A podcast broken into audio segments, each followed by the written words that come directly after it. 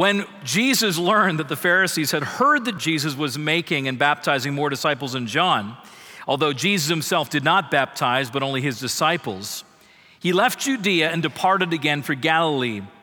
And he had to pass through Samaria. So he came to a town of Samaria called Sychar, near the field that Jacob had given to his son Joseph. Jacob's well was there. So Jesus, wearied as he was from his journey, was sitting beside the well. It was about the sixth hour. A woman from Samaria came to draw water. Jesus said to her, Give me a drink.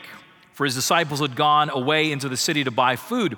The Samaritan woman said to him, How is it that you, a Jew, ask me, a woman from Samaria, for a drink?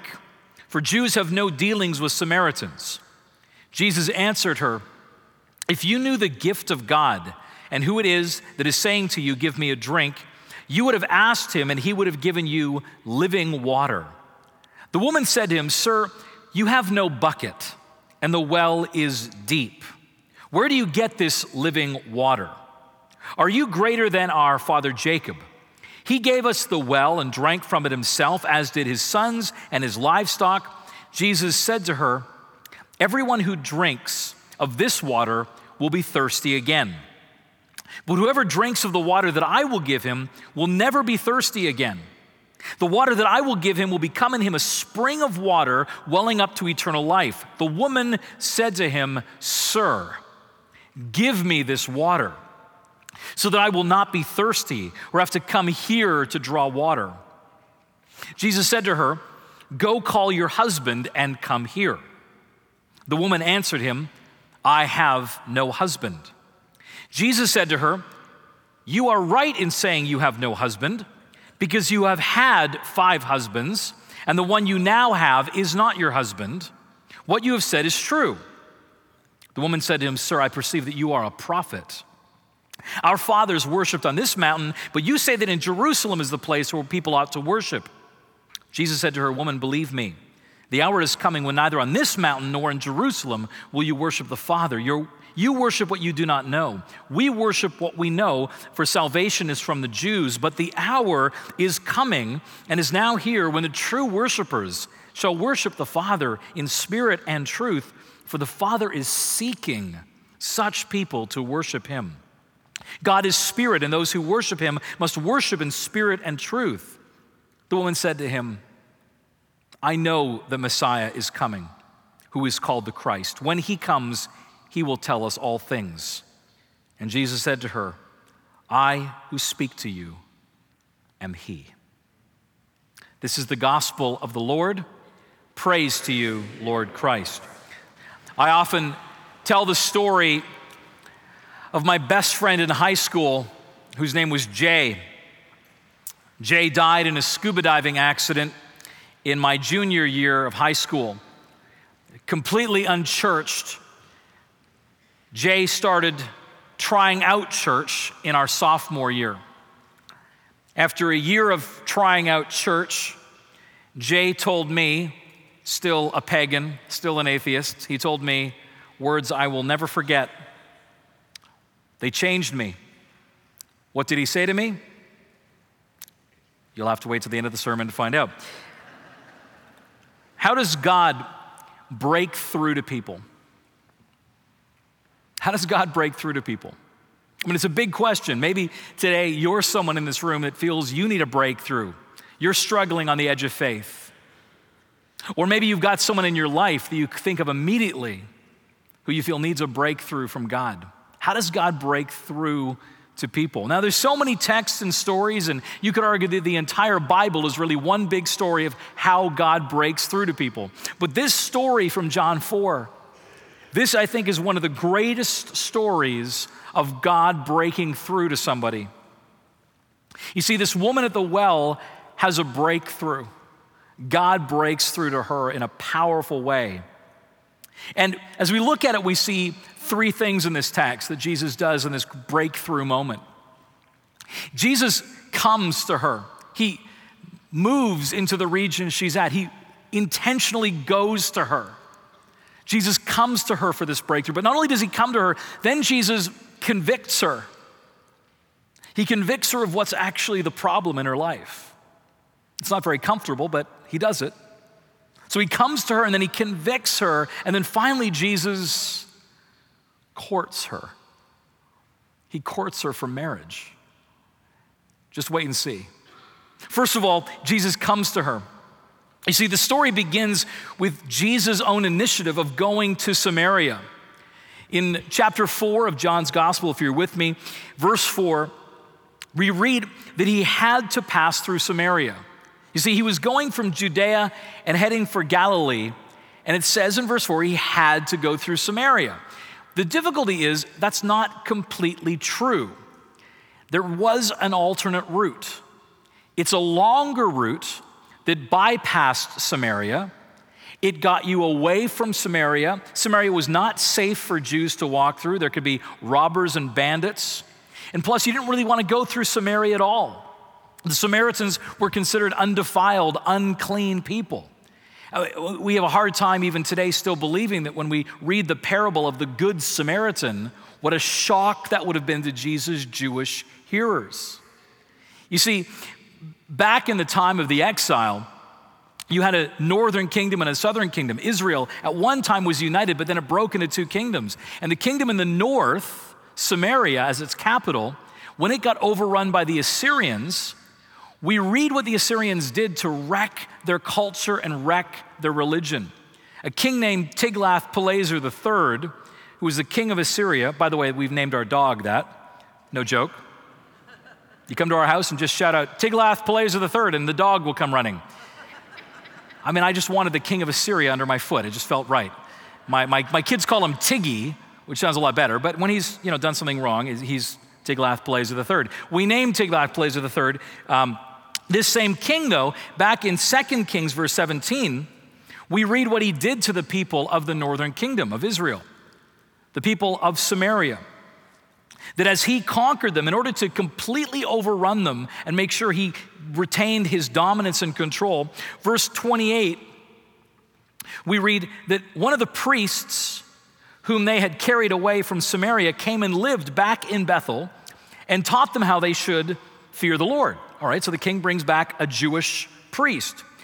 But every nation still made gods of its own and put them in the shrines of the high places that the Samaritans had made, every nation in the cities where they lived. Summed up in verse 33. So the people of Samaria, the Samaritans, feared the Lord, but also served their own gods after the manner of the nations from among whom they've been carried away. And that's a summary of what a Samaritan is a Jewish person who has been completely uh, from that united northern Israel, Israelite, uh, uh, Israelite who now is worshiping other gods. Messed up culture, messed up religion. You don't want to go near Samaritans. But verse 4 says Jesus had to go through Samaria. He didn't. He could have gone around it. And he did that back in John chapter 2. He took the other route. So, had to can't mean it was the only way. Jesus had to go through Samaria means something else for John. Had to means it's a divine requirement. It means that Jesus had to go because he had a divine appointment. He had to go through Samaria because he was coming for this divine appointment we read here. He had to go because he had to go to that well at noon and meet this particular woman. That's why he had to go. Jesus had a divine appointment. Jesus came to where she was. He comes waits for her at the well, and then he crosses the cultural divide when he sees her in verse 7 when he says, Give me a drink. And what follows from this is not only now has he come to her, but now we begin with a conviction. Now Jesus enters into this moment when he's going to convict her of everything that is needful within her. You see, Jesus' simple request, give me a drink, sparks a discussion that quickly demonstrates this woman's need. She, first of all, rejects his request. Verse 9, she says, uh, The Samaritan woman said to him, How is it that you, a Jew, ask for a drink from me, a woman of Samaria? For Jews have no dealings with Samaritans. Jesus then hints at a gift that he wants to give her. In verse 10, he says, If you knew the gift of God and who it is that's saying to you, Give me a drink, you would have asked him, and he would have given you living water. This moves to her being offended. She doesn't understand what he's talking about. And she says, Sir, you have no buckets, and the well is deep. Idiots. And do you think you're better than our father Jacob, who built us this well? This is our territory, buddy. Don't you come here and start saying you got better water than we, we got in this well. She's totally offended. But then Jesus turns it all around in verse 13, and she's captured. He says to her, Everyone who drinks of this water will be thirsty again, but whoever drinks of the water that I will give will never be thirsty again. The water that I will give will become in them a spring of water welling up to eternal life. See, something shifts in her when Jesus says these words. He, he, he connects with something deep within her. And instead of a snide remark next, instead of some kind of rebuttal, verse 15 shows that she's been convicted. She says, Sir, give me this water so that I do not have to be thirsty or have to come here to draw water. Now, at first, when you hear this, you think that she's just excited about the fact that, wow, I, if I get this spring of living water, I don't have to carry my bucket anymore. I don't have to come here and haul water. But that's not really what she's getting at. You see, all, I think, hinges on this word here in verse 15. It's not just about not being thirsty, that something in what Jesus has offered her connects deep within her brokenness. And she says, Sir, would you give me this water? Oh, that I didn't have to come here anymore. Here. The, the here is the well. You see, we realize as we look at the text, it's a strange time of day for the woman to be at the well. We're told in verse 5 that it's the sixth hour, which means it's noon, which means it's hot, it's the heat of the day. Women don't draw water at noon. They draw it in the morning or most often in the evening when it's cool. But the well is the center of the community, the center of the town. Why is this woman coming at noon to draw water? Well, as we read the rest of the text, we're going to find out. She comes here at noon so she doesn't have to face the other women. She comes here at noon because of her shame because of her brokenness. She can't go in the morning or the evening and draw water with the other women because of the brokenness and the shame that is on display in her life. She comes at the time of day when no one will be there. And in that moment, she says to Jesus, Oh, that you could give me that gift so that I don't have to come here. Do you hear the pain in her voice when she says, Here? Here, this place of humiliation. All my sin on display for this community. But you see, Jesus doesn't stop convicting her. At this point, you think, well, Jesus might back off a bit, hit a tender spot. No, Jesus just plows right for it. He's going to get further convicting here. And he's doing it out of mercy. Verse 16, he grabs that word here and he says, okay, let's talk about here. He says, go get your husband and bring him here. Go get your husband and bring him here. Her response in verse 17 is very carefully worded. She says, I have no husband. Jesus responds, don't hear these words as compliment. Jesus is saying, Wow, you're a master at twisting half truths. He says in verse 17, You are right, correct, precise in saying you have no husband. For you have had, past tense, five husbands, and the one you have now, present tense, is not your husband. What you have said is true, accurate, precise, and she's undone. I mean, you got to ask yourself if Jesus knew this, I mean, obviously he knows her. he's never met her before, but he knows this about her life. Why would he ask her? Why would he poke at that? Why would he bring that out? I mean, it's not very compassionate, isn't it?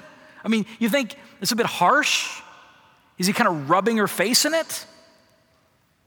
No. What Jesus is doing is being merciful. Because, friends, as hard as it is to hear, being convicted of our sin, being convicted of our need, is a mercy from God. Because as God convicts us of our sin and convicts us of our brokenness, convicts us of our need, then we are ready to receive the healing and the gift He has for us. But until we recognize our brokenness, until we recognize our need, we are in enormous eternal struggle and peril. Jesus, in mercy, is pointing out her sin. I mean, think of Psalm 139. Psalm 139, which says these powerful words, verse 23 Search me, O God, and know my heart. Try me and know my thoughts, and see if there be any grievous way in me, and lead me in the way of everlasting. What God is doing is showing us, convicting us of our brokenness, and Jesus is doing this here. For this woman, she's being convicted particularly about her relationship history. All of us have different baggage we carry. This woman's is her particular relationship history. she's craving something, and she's clearly not finding satisfaction. We're not made for serial relationships, but she's got a need, she's got a hole, and she's trying to fill it. As the great philosopher Adam Sandler once wrote. In the classic film, The Wedding Singer, where Sammy, the philandering moron, says finally in total surrender, I'm not happy. I'm miserable. All I really want is someone to hold me and tell me that everything is going to be all right. We are cramming into what is a God sized vacancy in our hearts sex, money, jobs, well balanced children, fill in the blank. This is what will make me feel complete. But the problem is, we cannot satisfy a vacancy that only God can fill. As Augustine said, Thou hast made us for thyself, O Lord, and our hearts are restless till they find the rest in thee. Jesus convicts her and he convicts us to point us to what we are truly longing for. Some of you have heard the quote from G.K. Chesterton, who wrote the words He says, Every man who knocks on the door of a brothel is looking for God. Father Raymond de Souza, a Canadian priest and journalist, wrote these words a few years ago which I just found so captivating. Taking Chesterton's brothel looking for God quote, he said, Man's heart desires that which endures, like our collect says today. Man's heart desires that which endures, but when he denies himself enduring things, he turns instead to more intense experiences of passing things. It is a fictitious, false eternity. But man demands eternity, whether authentic or counterfeits. The heart of man desires true love, something good that will last. If he gives up on that or hardens his heart against that possibility, he teaches himself to settle for counterfeit love and makes do with superficial things that pass away. Not every man ends up at the brothel door, but every man knows the steps in that direction. And it's not only the men outside the brothel who are looking for God, so too the women inside who desire that someone may come who might sacrifice not his money, but himself, not to possess, but to serve. But having given up on being served, these women settle for services rendered. We are longing for that which endures. We are longing for eternity. We are longing for God. Jesus convicts us of our sin to mercifully show us that. For her, it was her relationship history. What is it for you? What is it for me that we're trying to stuff in that vacancy? Her response in verse 19 is surrender. She says, Sir, I see that you're a prophet. In other words, everything you said is true. She's undone before him. As Bishop Tom Wright says, he says, We don't know whether she was equally sinned against as sinning. We don't know what emotional traumas in her background may have made it harder and harder for her to form lasting emotional bonds. But she knew her life was in a mess, and she knew that Jesus knew.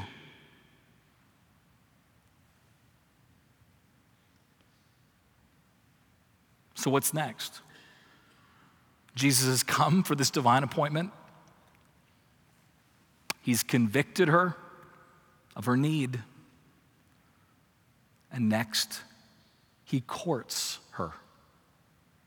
Courts her for marriage. See, verse 20 he says, she says, she tries to change the subject. She says, um, okay, so our fathers worshiped on this mountain, but you say Jerusalem is the place where people ought to worship. She totally tries to steer the conversation in a new direction. And Jesus brilliantly steers it right back to where he wants it. He says, You want to talk about worship? We'll talk about worship. It's all summed up in verse 23 when he says this to this broken woman, this Samaritan broken woman. He says, The hour is coming and is now here when the true worshipers will worship the Father in spirit and in truth, for the Father is seeking such people to worship him. See, what Jesus does is he redirects this back to this place of intimacy. He says, Do you know what the Father wants? He wants you. He wants you in a worshiping relationship with Him. Worship is the language of intimacy, praising, loving, beholding God's glory. The, the Father's seeking you to worship Him. See, what Jesus is doing here is He's really courting her, He's inviting her into pure and true and lasting intimacy. I love that word courting. I want to resurrect the term courting in our culture because courting implies intentionality and courting implies there's sort of a discernment about marriage right? Sort of the opposite of the hookup culture, courting. I'm waiting for that first boy to come to our house who wants to court one of my daughters. I haven't quite decided yet whether I'll be cleaning a gun or doing a Bible study. if I could do both at the same time, he and I would have a very thorough conversation about courting my daughters. But see, Jesus here is in fact courting her, he's inviting her to intimacy. See, that whole living water thing at the beginning was really a language of let my life come into you. Let me give you what is eternal and what you're really hungering for. One of the greatest metaphors in the Bible for our relationship with God is marriage. We see it again and again. Jesus is the bridegroom, the church is his bride. I mean, if you can get your head around this, the message of the Bible again and again is saying ultimately, God wants to marry you. It's a metaphor, but it's a good one. That level of commitment, that level of, of lasting eternity. Jesus will never, ever walk out on his bride. That's the commitment of a relationship he wants with you and with me. And Jesus wants that with this woman. You see, the reason we read Genesis 24, this en- weird engagement story between uh, Isaac and Rebekah, that's what that whole story is about, about Isaac getting a wife. And the servant goes off to find this, this, this perfect bride for him. And the whole thing is, is an engagement story. But did you hear the similarities? Jesus knows the similarities. Jesus is, in fact, I think, replaying Genesis 24 at this well there, there's, there's the similarities. Look at the similarities. They're at a well, there's reference to springs of water. In both cases, there's a person asking for a drink. Jesus is purposely retelling this engagement story. But do you know what's amazing, friends? Is we see the similarities, but there's differences too between these two stories. And the grace is in the differences. The grace is found in what's different. See, though it's similar that there's a well and there's springs of water and asking for a drink, Jesus literally replaying this engagement story here at this well. The difference is Rebecca was not an outsider. Rebecca was drawing water in the evening because she had no shame to hide, and Rebecca was sexually pure. Rebecca was the perfect bride to be. But when Jesus retells this story, he does it with this Samaritan woman who is not the perfect bride to be. And yet he says to her, this imperfect bride to be, I want to marry you. Jesus says, Come to me, all who are weary and heavy laden. Come to me, all of you who are so broken, and I will give you rest. God demonstrates his love for us that while we were yet sinners, yet broken, yet Samaritan women sitting at that well, Christ died for us. You see, this story is an engagement story. Jesus is doing this on purpose. He's retelling this engagement story, but he's doing it with this woman. And what's her response? Her response is verse 25. She says, I know that Messiah is coming, who is called Christ. When he comes, he will tell us all things. In other words, what you've just said is too good to be true. I'll have to wait for the Messiah to come to confirm what you're offering me. God's anointed servant himself will have to show up to confirm what you just told me. It's amazing what you're offering me, but it can't be true. It's too good to be true. You know who I am. I just told you. You told me about who I am. This cannot be true. God's Messiah himself would have to show up. God himself would have to be here to make me believe that this is really true of me. Oh, the glory of verse 26. Jesus says, I who speak to you am He. God would have to show up to make sure. God has shown up. I'm right in front of you, and I'm asking for you to marry me. What's her response to the proposal? I love it. Verse 28, we read that So the woman left her water jar and went away into town and said to the people, Come and see a man who told me all that I ever did. Can this be the Christ? Do you know the cool thing there? It's not just that she goes into town to tell everyone about him, she becomes an evangelist. But you know what I love is she leaves the bucket there. What did he say back at the beginning? He said, If I give you a drink, if I give you the gift I want to give you, you don't need to come back to this well anymore because the spring of living water will be living in you. And to show that she has fully received it, this woman leaves her bucket there. I don't need my bucket anymore because I've got living water in me because Jesus asked to marry me. And I said, Yes. How does God break through to people? He comes to us, He makes divine appointments in our lives. He convicts us, shows us what's wrong and what we really need. But then He courts us, He woos us. Marry me. That friend of mine, my best friend in high school, Jay, who died in that scuba diving accident, completely unchurched. And he started trying out church in our sophomore year. After that year of Jay trying out church, he told me, a pagan, an atheist still, words that I will never forget because they changed me. He said to me, I've gotten to know Jesus for the past year. I guess you could say we've been dating now I want to get married. He said that. And then Jay was baptized in the Pacific Ocean. And less than a year later, he died in that same ocean. But in that year between his baptism and his death in that same ocean, Jay is the one who introduced me to his groom, Jesus. Jay was reached by God, and through him, God reached me.